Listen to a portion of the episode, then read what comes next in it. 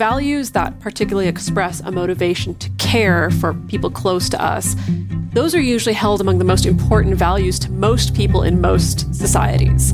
So, kind of across the board, fairly universal, most people value, you know, kind of guiding principles that lead us towards caring for people who are close to us, which is really interesting. And then in contrast, values that express a motivation to dominate or control others are among the least important values to most people in most societies. There's a some evolutionary theories behind this that we're going to get into later, but I thought that was interesting and helps to restore my faith in humanity at mm. least a tiny bit to know that generally across the board, we're more motivated by wanting to help others and care for others than we are by wanting to dominate others. That's yeah. good. I'm glad yeah. to hear that. Yeah. Welcome to the Multiamory Podcast. I'm Jase. I'm Emily. And I'm Dedeker. We believe in looking to the future of relationships, not maintaining the status quo of the past. So whether you're monogamous, polyamorous, swinging, casually dating, or if you just do relationships differently, we see you and we're here for you.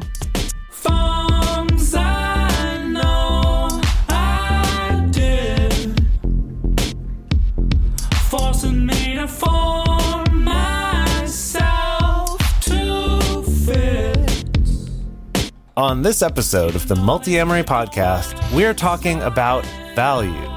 Our personal values and our relationship values are what help us to know what's important and to make the best choices in challenging situations. Today, we're going to talk about the research on personal values, how we develop our values, and some exercises for figuring out exactly what your values are. So, why would one wish to talk about values other than this has been an episode idea that we've had at Multiamory for no less than three years. Well, Actually, we, we really have. It's Goodness. been on our Trello board for a long time. Wow. I don't even know what the initial impetus was for putting that as a potential topic, but it's been there for a long time. However, if we think back to episode 312, not too long ago, that was on psychological flexibility. If you recall, part of the psychological flexibility triangle is do what matters, which boils down to essentially taking committed action based on your personal values. And I remember in the research, I specifically found this phrase that lacking clarity of one's values may entail a more, more rigid, rule governed or avoidant behaviors. So I remember reading that and be like, oh gosh, it's important. You're, I don't want to have a rigid, rule governed or avoidant life. Got to know my it's values, true. but how do I know my values? And hence there was more of a fire under my ass to be like, I got to figure this out. Got to figure yeah, out how I'm to interested, find values. Exactly. I'm interested also to know like what even that means. Like it's kind of an amorphous idea. Like, what are your values? Well, I don't know. What do you mean? Like, what do you mean? I, what do I value in life? Like, what are my values globally? What are my values for like the trajectory of where I'm going? Like, what does yeah. that mean? Yeah, yeah, Sometimes I think we confuse it also with what are my goals? What's yeah. most important mm. to me? What do I like? What are my preferences? What are my boundaries? Like it can all kind of end up in the soup.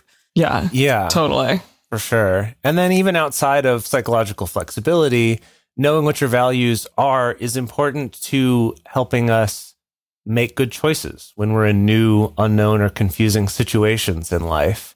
Something that I've talked about on the show before is this concept of buoys and so I was thinking before starting this episode, kind of what would be a good example of this. But essentially, the idea of, right, buoys floating out in the water. It's that even if the water is real choppy or you're exploring a part you haven't seen before, as long as you can see, okay, there's a buoy over there and there's one over there, you can roughly know where you are in relation to those, how far you are toward safety versus if you're going into danger. And this would maybe be something like if I have a value, like one of my buoys would be something like I don't like it's a value of mine that I would never ask a partner to stop seeing someone else. Like that I wouldn't try to to cut off their relationship with someone else Maybe that, that's what, like autonomy of yourself and others. Hmm. If we were just going to try to put like a label that. on it. Okay, sure. Yeah, I was just thinking of like that uh, as a buoy. Like that's an example of something that I believe in that's based on values and stuff like that.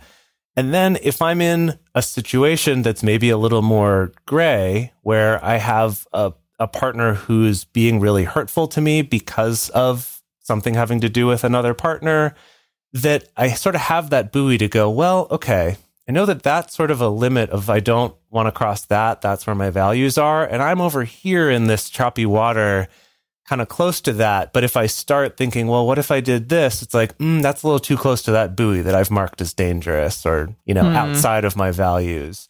Versus over here, like maybe I can find something that is a better way of communicating that more directly with my partner and exercising more autonomy of myself and my boundaries rather than trying to exert power over their other relationships. Just as a rough example of kind of how the, the buoy idea works, is it kind of gives you this touch point of that's something I want to stay away from, or this is something that I am comfortable with. So sort of your guideposts, as it Yeah. were. I'm Yeah. I'm surprised that this is the metaphor that you've come up with, even though I love it because you're someone who like, hates being on water.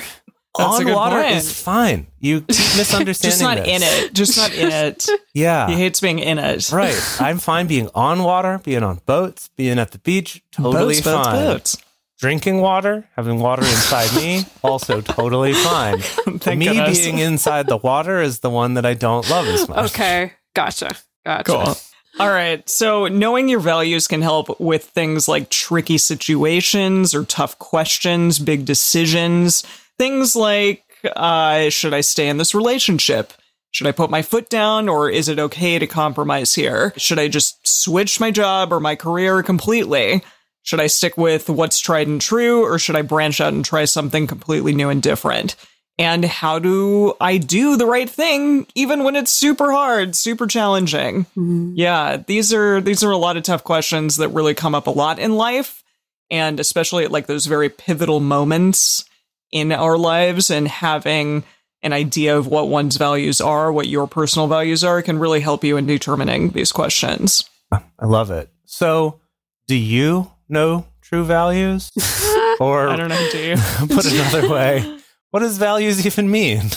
what what are values? I'll have to, I feel like I have to explain the to you new to the, the true values thing. Basically, there's there's a store in Japan that Jason and I went into. Oh, there's okay. a chain of stores, and and their tagline is in English, not in Japanese. Their tagline is "To you who know true values." Got and it. so Okay, when I so was writing this episode, it just came out in my brain so many times that, and to the point where I even Googled it on like the Japanese side of Google to be like, can I find which store it was? And yes, I found the store, and they have even an FAQ on their site in Japanese for people being like, what does this English phrase mean? And, and they what do they it. think it means? Just that, like the, the Japanese translation is pretty on the nose. of Okay, To you know, to you who know true values. When I read it in Japanese, I'm like, oh yeah, that makes sense. It doesn't sound weird. In English, it, sounds, a little odd. Yeah. Yeah. Definitely. But Yeah. that's a different. Those are those are more like uh, values or deals, right? So Mhm. we're, we've Yes. switched that a little bit. So so let's talk about knowing true definitions of personal values or relationship values or whatever you want to call it. Well, yeah, I know these terms get bandied about a lot personal values or relationship values or ethical non monogamy values, for instance. So when I hear it, the first place my mind goes to is thinking about just what's important. What are the pillars? What are the Mhm. tenets of a particular philosophy or faith or community? Like, what are the pillars of the earth, as it were?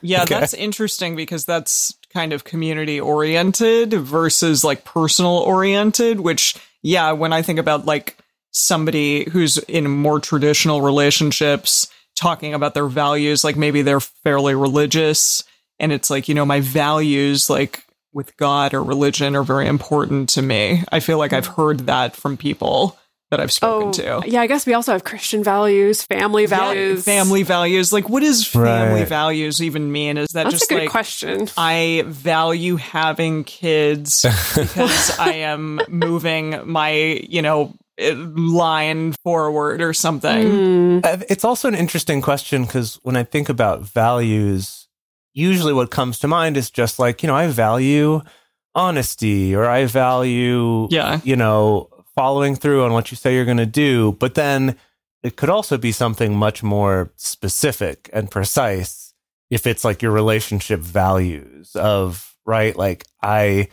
value communicating in this particular way or doing or not doing this certain thing in my relationships. And then how that might change if you were to transition from monogamy to non-monogamy or vice versa of Mhm. okay now what which values might be changing versus which ones stay the same maybe i had these Sure. values all along and i found a way that fits them better like it just it can really it's, interesting because it really can cover this broad range from these very general things to very specific things.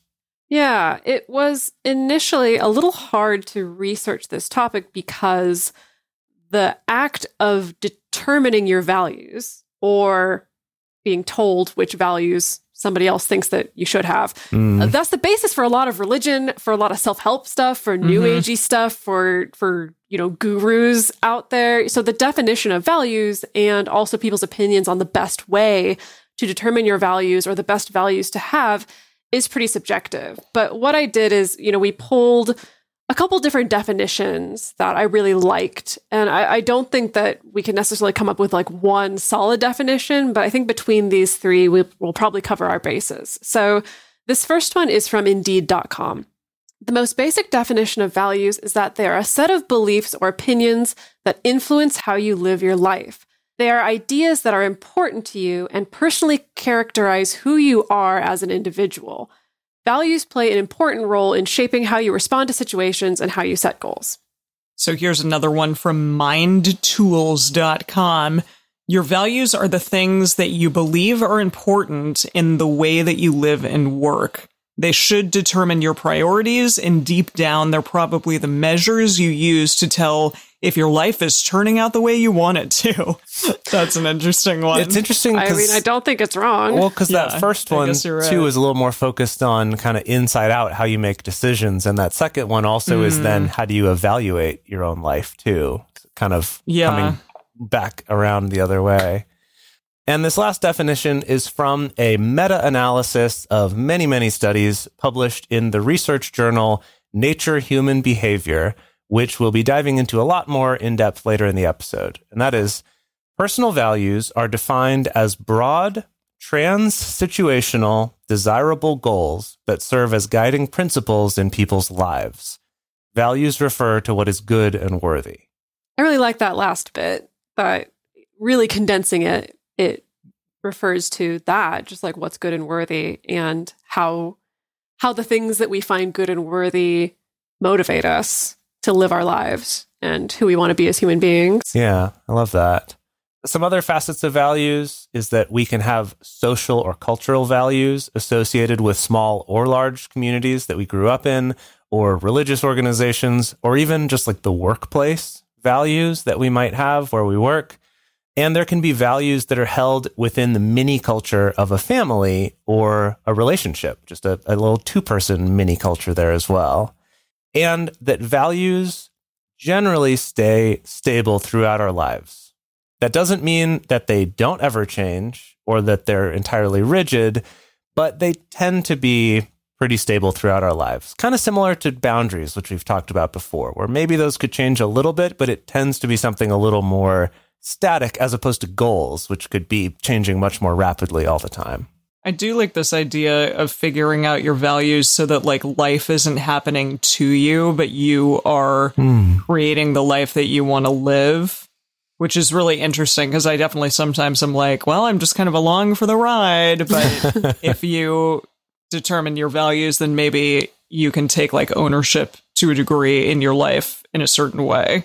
I don't I know. I think it's a little bit of both because I, I think Yeah. in life, yeah, there's a certain amount of just being along for the ride that we, We- can't control. Yeah, just kind of a we that we can't control, but Yeah. then our values help us out in situations where we do have more control or more decision making power, or yeah, I guess maybe when we're in a position of more empowerment. Yeah. Yeah. All right. So we're going to talk about some research, aka the circus of values. you wrote that down, Dedeker. That's yeah, that's a I like. Bioshock reference for all y'all out Oh, there. yes. And this this Love was a funny one where I I said this to Dedeker at some point that like my friend Steve and I used to often say to each other, "Welcome to the circus of values," huh? which is the line from Bioshock from the game. and I told that to Dedeker, and she was like, "Oh my god, Alex says that all the time too." So apparently, Oh, that's great. apparently Dedeker Uh, it is haunts just surrounded by a circus of values all the time. Yeah. It's a phrase that haunts me. yeah, these gentlemen that love the circus of values. All right. So, we're going to dive into this research study that was published in 2017 in the scientific journal Nature Human Behavior. So, yeah, you Oh, just that's said the that, one from Jase, before, yes. Nature. Yes, yeah, it's the same. It's the same one. Here same meta analysis. Okay. All right, yes. Yeah, so in this survey, the researchers compiled and organized the findings from over 100 different studies on values conducted within the last 20 years. And then they also attempted to take a cross cultural perspective to try to focus on what were the universal traits in social and individual values. Yeah, they found a lot of interesting stuff, far more than we will cover in this episode, but here are some important ones that we picked out. First, we tend to hold values as both being very desirable and very important. So people see their values as closer to their ideal self than they see their personality traits. And they generally wish to modify values to a lesser extent than they wish to modify their own personality traits to fit the values. Kind of a sense of like, the values are the ones we value the most. Got it. what a circus. Welcome to the circus of values, peeps. Uh, next one is uh, as humans, we tend to order our values into hierarchies. So some values are extremely important, others moderately important, some only a little bit important. And that a higher value in the hierarchy, or the higher a value is in the hierarchy, the more motivated the person is to rely on this value as one of those signposts or a buoy or sort of a guiding principle in their life. And they also found that there are similarities between the value hierarchies of most people, that Hmm. generally our personal values are similar to each other much more than they are different between individuals. So they found that, you know, values that particularly express a motivation to care for people close to us, those are usually held among the most important values to most people in most societies. So, kind of across the board, fairly universal. Most people value, you know, kind of guiding principles that lead us towards caring for people who are close to us, which is really interesting. And then in contrast, values that express a motivation to dominate or control others are among the least important values to most people in most societies. There's a some evolutionary theories behind this that we're going to get into later, but I thought that was interesting and helps to restore my faith in humanity at hmm. least a tiny bit to know that generally across the board, we're more motivated by wanting to help others and care for others than we are by wanting to dominate others. That's Yeah. good. I'm glad to hear that. Yeah. So this is a continuation of the same research, but it basically is going to go into how people develop their values. So in this research, there are two perspectives that it takes to look at the forces that shape our values. So the first is phylogenetic perspective, which is basically just evolutionary perspective. So there are cross cultural similarities in values because of our human need to survive and to survive together. So empirical research shows widespread pan-cultural agreements on the most important values. In one study of value hierarchies in 63 societies, researchers found that the two values that were almost always at the top of the hierarchy were benevolence and self-direction. Hmm. And benevolence helps to maintain in group cooperation, solidarity, and stability. That makes sense that it does. Yeah, but then the self direction is kind of a surprising one. Yeah, that surprises me to hear that that's such a common one. Well, people Yeah. want to be empathetic towards others, but also they want to like have their own lives, Their own autonomy. you know, Yes. decision, life decision for themselves. Yeah, autonomy, Yes. exactly. Yeah, I'm just going to directly quote from the study because I think they said it best. The high priority of self direction is likely due to its importance for encouraging and supporting plasticity by motivating hmm. independent initiatives and novel ideas and solutions. Because groups require both stability and plasticity in order to survive, these same two values are the most important in most cultures that have been studied. And that's that's really really fascinating because I think that when I think about cultural values or cultural IQ or things like that, I often think about, you know, more individualistic cultures versus collectivist cultures. And in my brain, sometimes it's a little bit of a black and white. It's either one or the other. But it's so interesting to see that actually it's kind of a little bit of both that are very, very important to human beings because, like they said, this need for caring for others, for the group to have cohesion, for us to feel like we can trust each other and we're benevolent to each other but also this need that we're not like the Borg or the hive Mm. mind where we only think as a group and we're only motivated as a group, that actually having that individual ability to be autonomous and self direct means there's opportunities for unique ideas, new things to try, like independent initiatives that don't require the entire group behind it in order to to survive and be as flexible as possible. Mm. And that makes a lot of sense too if you think about kind of human evolution on that grand scale of, you know, using tools and developing new techniques and technologies and things like that that if we all just did exactly the same thing as each other, we would never learn those things. That having that sort of freedom to experiment and be creative, that's cool. I like that. Yeah. I'm- Yeah, it's like you need at least one person who's self directed enough to chip their rock in the right way to have a hand axe, and then everybody has a hand axe, and it's great. And It's here we are today, human beings. Human beings, ladies and gentlemen. Yeah, I- that's interesting. That like the good of or an understanding of one person can help all, mm-hmm. but sometimes mm-hmm. like that self direction or yeah self efficacy like is needed in order for someone to like go that extra distance, extra mile. Yeah, I- and I think this is relevant in relationships as well, because I know what I think of as the healthiest relationships both require that sense of benevolence between partners, that sense of trust and care, as well as the ability to make independent decisions. Mm-hmm. You Yeah. know, and I think that we've seen relationships that maybe go a little too far in one direction or a little too far in the other direction of either it only becomes about caring for each other and not having any kind of independence. Like maybe it's a more toxic codependent relationship Mhm. versus like there's no cohesion in the relationship. And yeah, and we both just you know, we're all just- yeah. completely at cross purposes potentially. So that's really interesting. Yeah. Okay, so that was the phylogenetic perspective, which is more about that evolutionary biology kind of stuff. The other perspective is ontogenetic or ontogenetic. Ontogenetic. On on on to genetics.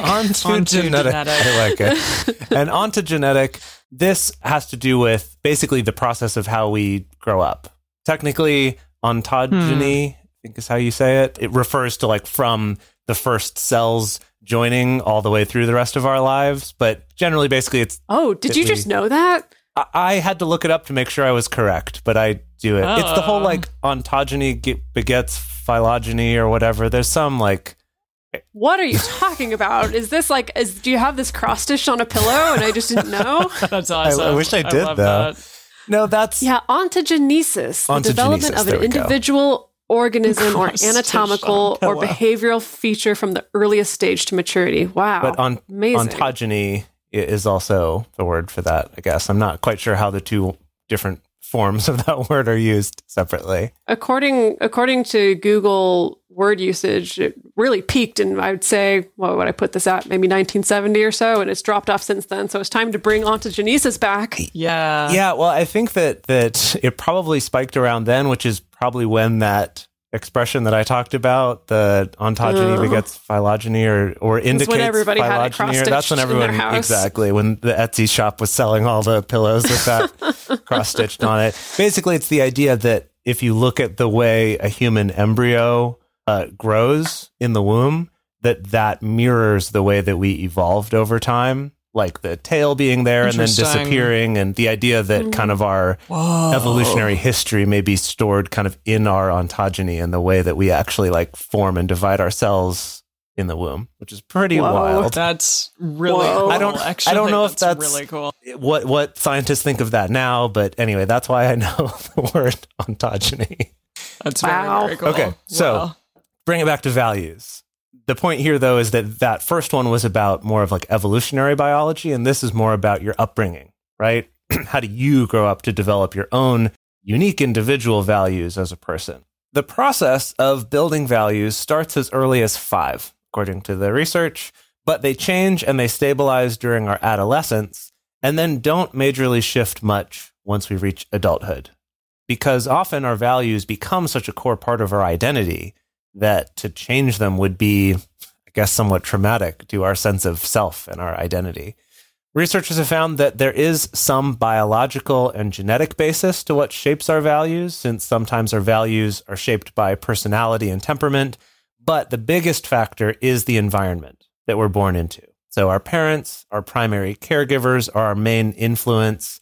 I would say, based on some other research just about child psychology, also our peer groups, especially early on, once we're in school more of the time than we're at home. And then as children, you know, we assess those values. We assess our parents' values, sometimes inaccurately. Sometimes we get values from them that are not actually mm. their values. Same with our friends or our teachers or other role models. And then we choose to either adopt these or reject these based on how we feel about how those values work out for them.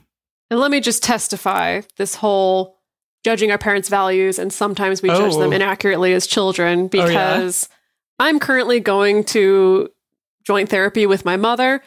That's a whole thing. I could probably record six episodes just about that. Uh-huh.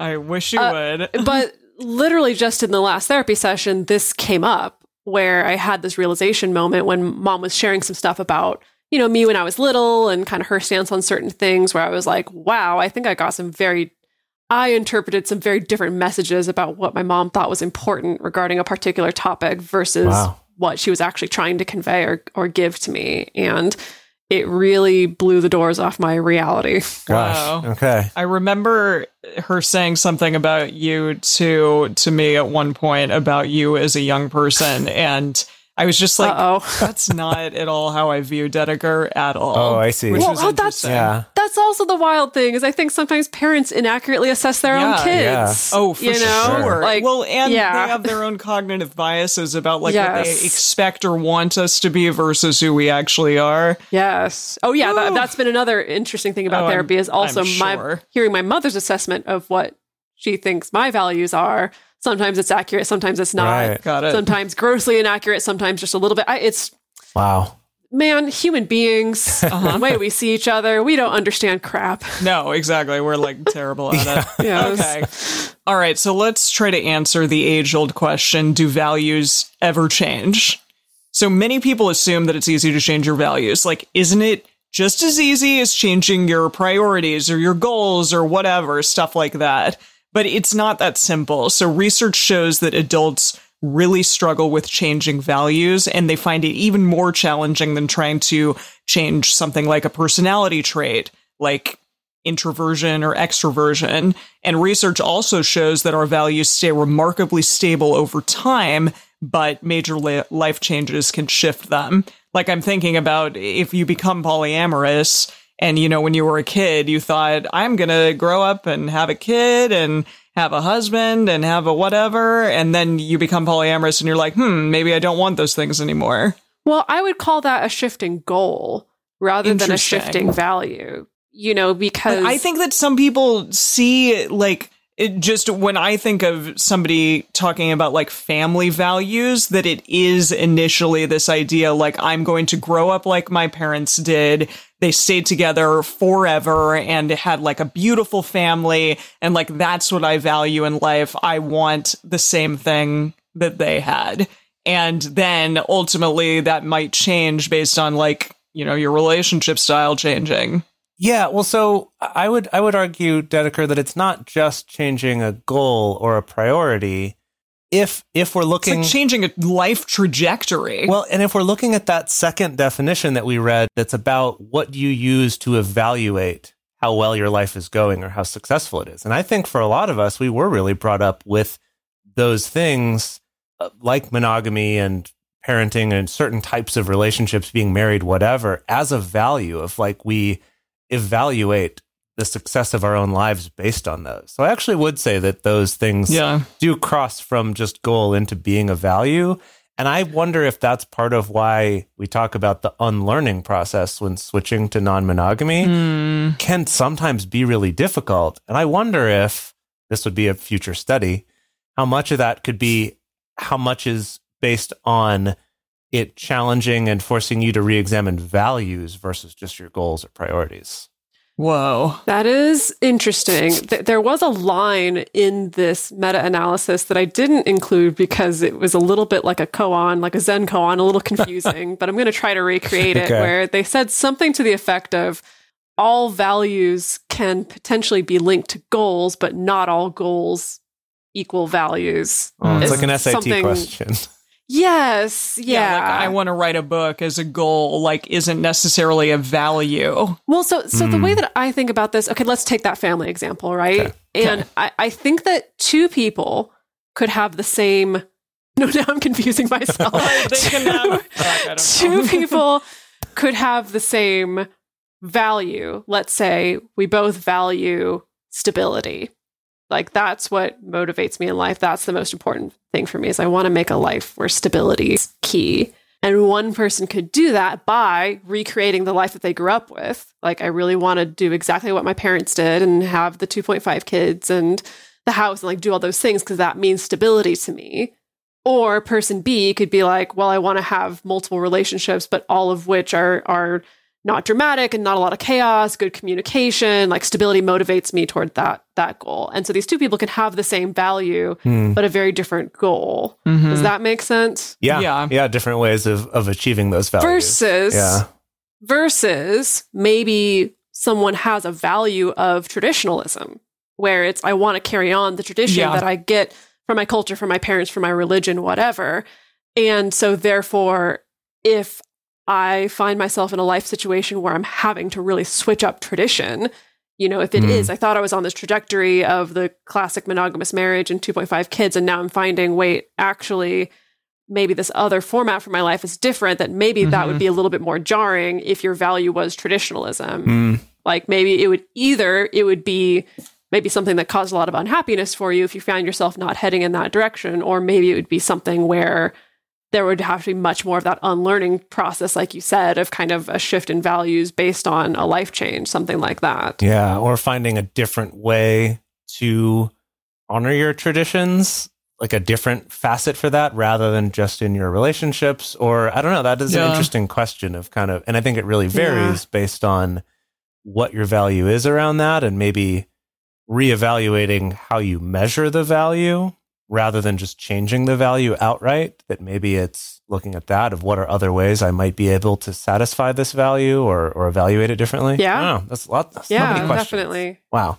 I know right that's why i Yeah. love this topic I feel So- like we're just convoluting it uh, rather than like. But we'll do we'll do a better job in the second half. No, I'm kidding. Okay, so uh, but to get back to what the research says about people changing their values is that yeah, most of the research shows that they stay stable, but there can be major life changes that do shift them for people. The most striking example of this can be found in research of immigrants actually. So people who move from their country of origin to a country that has different cultural values, either drastically different cultural values from their country of origin or maybe just slightly different cultural values. And in several studies, there was a correlation between a high correlation between an individual's values shifting, you know, before and after immigrating. So, just for one example, out of many studies, there was a study of immigrants who went from Russia to Finland. And it revealed changes in the personal values of these immigrants after about 19 months in Finland, in particular. The importance of the value of universalism and security increased for people, and the importance of power and achievement decreased. Wow. Now, this isn't necessarily a perfect metric. Again, this is correlation, not necessarily causation. There have been other studies where they found that sometimes people who immigrate to another country already have some of the values of their target country and that's maybe why they chose to immigrate and there's maybe a little bit of a self-selection process there. But i think it is interesting that this you know a life change like a big move a big move into a different culture or even on a smaller level maybe a big move of corporate cultures of your workplace or a big mm-hmm. move Yeah. of cultures in your you know the microculture of your family could possibly correlate to a shift in your personal values I wonder if there's a value of being able to change your values versus a value of being rigid in your values. What? There is no, there is, there is in the research. They call it openness. Oh, okay. Interesting. Yeah. Wow. Yeah. Gosh. Okay. So another thing that they found in these studies is basically studies have shown that deliberately trying to change the values of someone else basically is futile. It's not going to happen, mm. despite that being something that so many people try to do. We try to do it with our partners or our friends or our families. Religions try to do it to large groups of people, but basically, like trying to directly change the values of one other person, it's just not going to happen. So you're probably going to mm. end up in a lot of frustration if that's what you're trying to do. In the second half of the episode, we're going to start to get into the nitty gritty of some actual practical applications of this knowledge and some exercises that you can do to help determine what actually are your values. But before we do that, we're going to take a quick break to talk about our sponsors for this week's episode. When you need mealtime inspiration, it's worth shopping Kroger, where you'll find over 30,000 mouthwatering choices that excite your inner foodie. And no matter what tasty choice you make, you'll enjoy our everyday low prices, plus extra ways to save, like digital coupons worth over $600 each week. You can also save up to $1 off per gallon at the pump with fuel points. More savings and more inspiring flavors make shopping Kroger worth it every time. Kroger, fresh for everyone. Fuel restrictions apply. For a long time now, we've been fans of adamandeve.com for getting sex toys or lingerie or accessories, things like that. It's uh, just a fantastic resource with a huge selection. And now, not only do we have a fantastic offer, but we also have a promo code that will work on adammale.com and evestoys.com, which are their sites specifically for LGBTQ audiences. And our code is fantastic. It's 50% off of almost any item in the store and free discreet shipping when you use our code MULTI. Yes, we love adamandeve.com and have for years. They are our oldest and longest sponsor, and they just keep on giving great gifts to us and to our listeners. You can bring more pleasure and satisfaction into your bedroom by going to adamandeve.com, adammale.com, or evestoys.com and select any one item. It can be, you know, an adventurous new toy or anything you desire, something fun, something sexy, whatever sounds good. So just enter offer code MULTI at checkout and you'll get 50% off almost any item plus free shipping. That's multi, M U L T I, at adamandeve.com, adammale.com, or evestoys.com. This is an exclusive offer that is specific to this podcast, and it's better than any offer that is currently available on their site. So again, use code MULTI to get you not just the 50% discount, but also the 100% free shipping. Code M U L T I. And we're back to talk about what the heck are my values, though? I understand the circus of values and I know true values, but what are what are my values? What the heck are my values, though? Yeah, nobody knows. That's a really good question. Yeah. Uh, so, how do we determine? There are a billion cajillion exercises out there for figuring out your values. You know, if you just type into Google, what are my values or values exercise or values worksheet, literally billion cajillion, you're going to be spoiled for choice. I found a lot of them are not exactly robust. Some of them just amount to being presented with a long list of words, like value words, and then you're told to just circle the ones that stand like out to you. school. Almost, Exactly. yeah. Like yeah, like those those sheets of paper. Like, what are you? What's your motivation? Or yeah, yeah, like, what's your what you verb? to? You're like action Exactly. verb of what you're doing in the scene. Yeah. yeah, it's kind of like that. You get actionable. presented.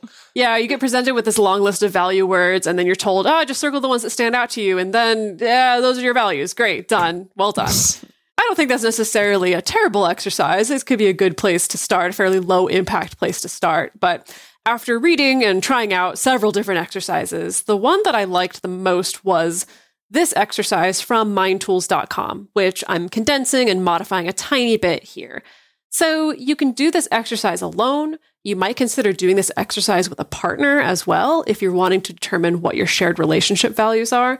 I highly recommend getting a writing instrument and just taking a little bit of time to think about these questions. All right, here we go. Everyone, grab your pencils. Okay. So, identify this is number one.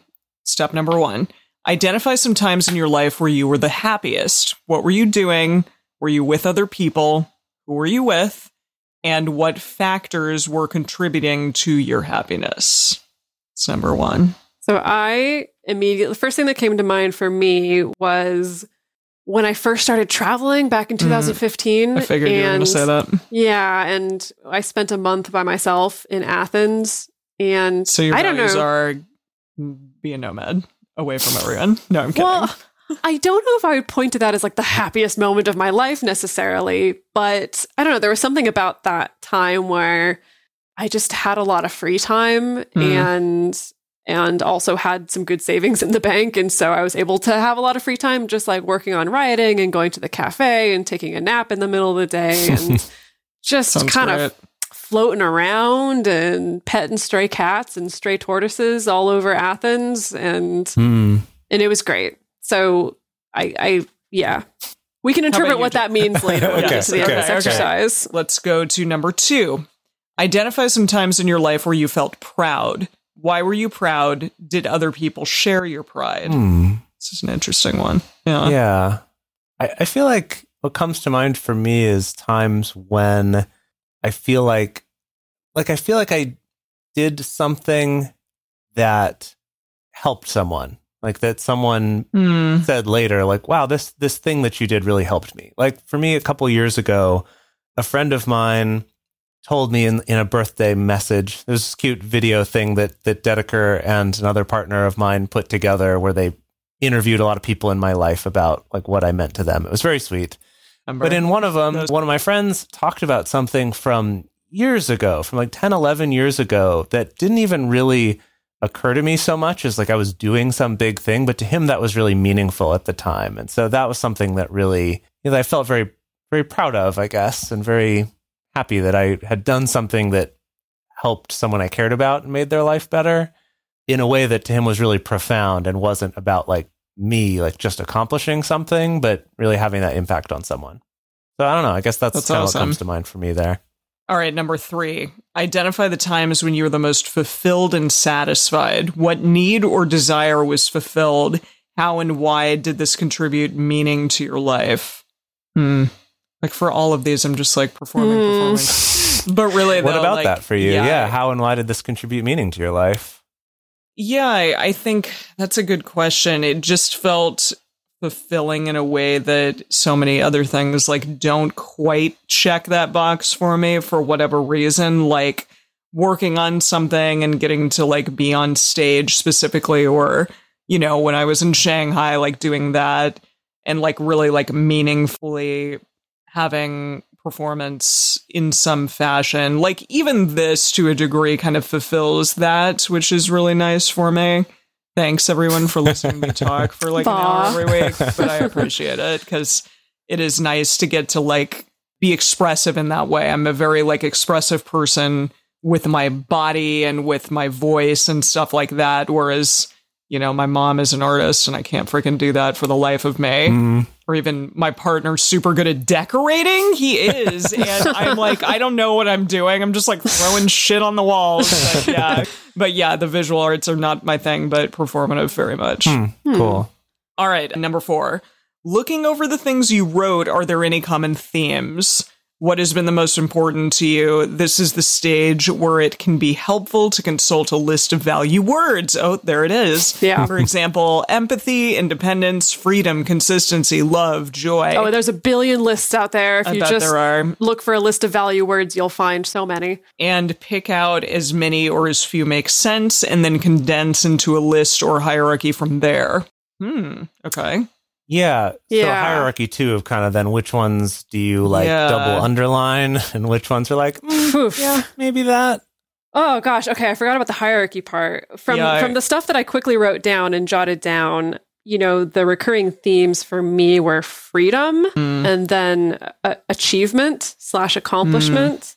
And then I also wrote down play. I actually really resonated with what you shared, Emily, about performing because I thought Yeah. about when I was dancing professionally. And so much of that wasn't necessarily about expression, but was about play, like play for myself and also playing with others. And yeah, that's cool. that kind of Love surprised that. me, actually. Hmm, yeah. yeah. No, I like that very much. Wow. If I had to put them in a hierarchy, I guess it'd probably be freedom first, play second, and then maybe achievement. But I think I gotta sleep on that. I like that though. That's great. It's interesting too because I find myself that one of the example words here is consistency, and I find for me, I'm like, no, that's really not, and it and it like consistency or sort of a regular pattern of life is not high for me. But then when I look at my brother, I, I know that that's huge for him of like Yeah. having a consistency and having a routine. And that for him, when things break that up, it's more stressful. And for me, if they stay mm-hmm. to the same, it can be stressful. So it's, that's really interesting. Yeah. Just kind of noticing where that might fit for me versus other people that I am close to. Yeah, that's really cool. Okay, and finally, number five, this step number five is reaffirming. So when I look at this list of values, do they make me feel good about myself? Am I proud of my top three values? Would I be comfortable and proud to tell these values to people that I respect and admire?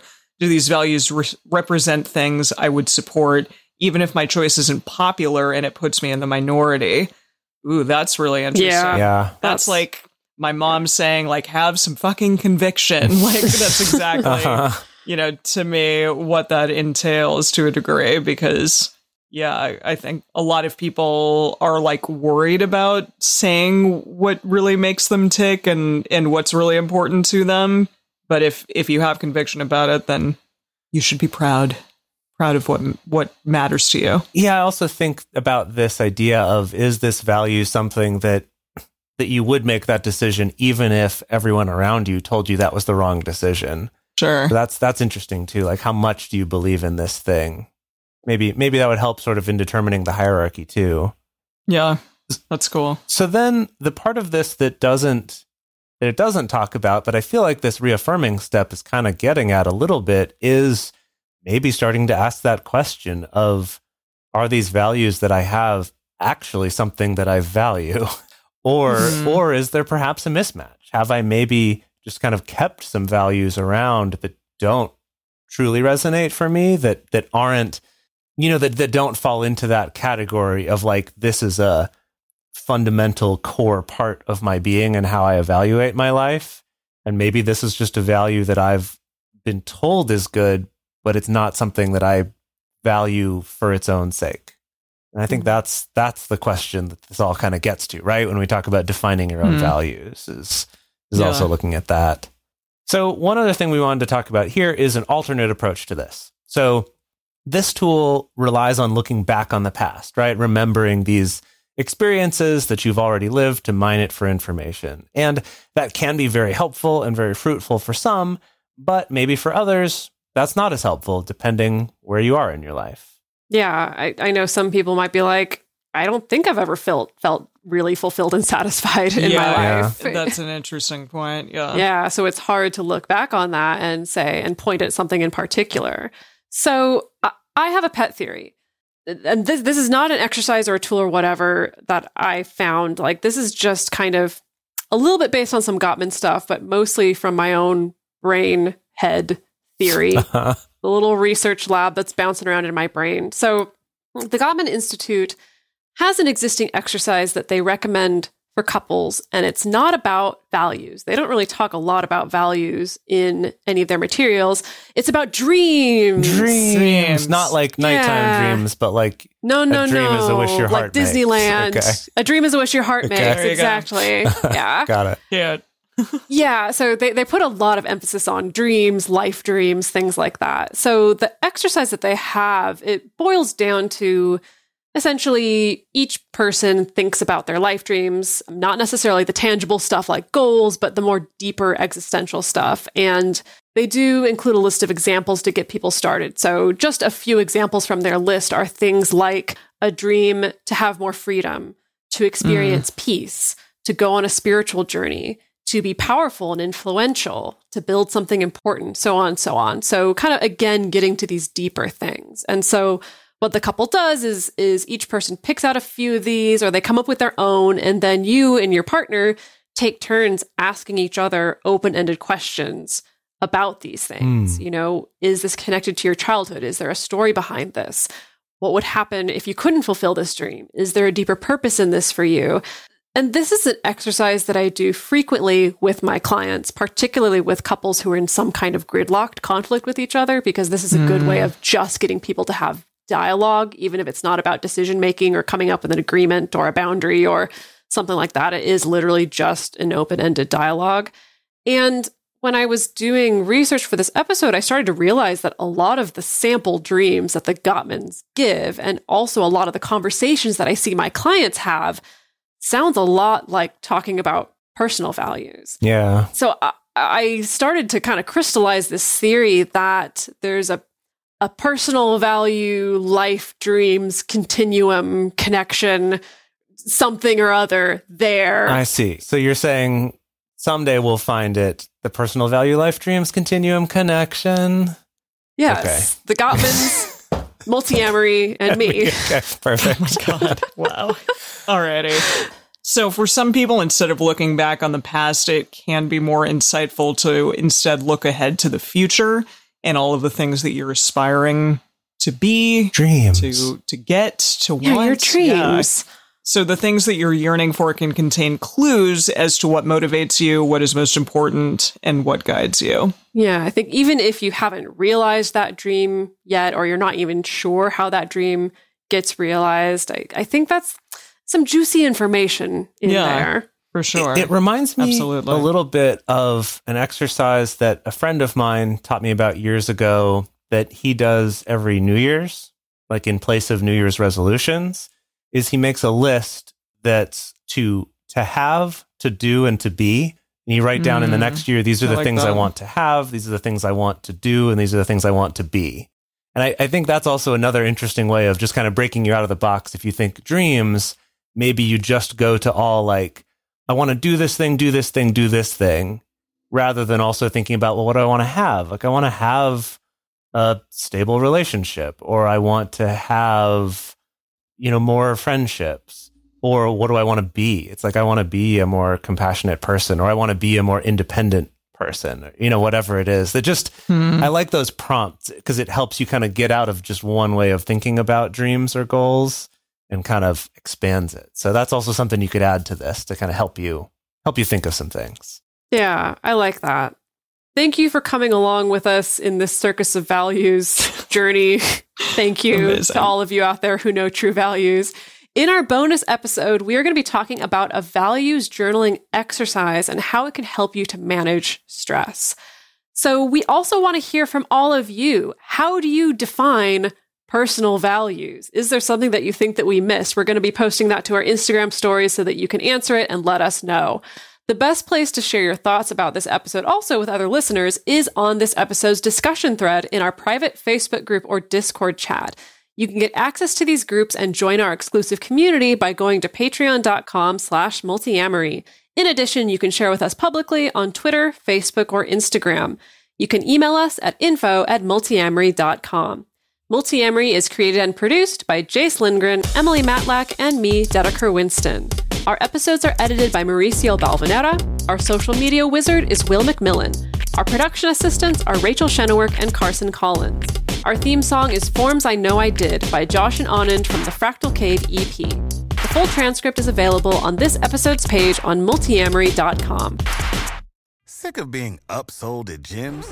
My guy, you're currently a base member. For $90 more, I can upgrade you to our Shred membership. For $130 more, you'll be a Swole member. And for just $300 more, you'll reach Sweat Platinum. At Planet Fitness, you'll get energy without the upsell. Never pushy, always free fitness training and equipment for every workout. It's fitness that fits your budget. Join Planet Fitness for just $1 down and $10 a month. Cancel anytime. Deal ends Friday, May 10th. See Home Club for details.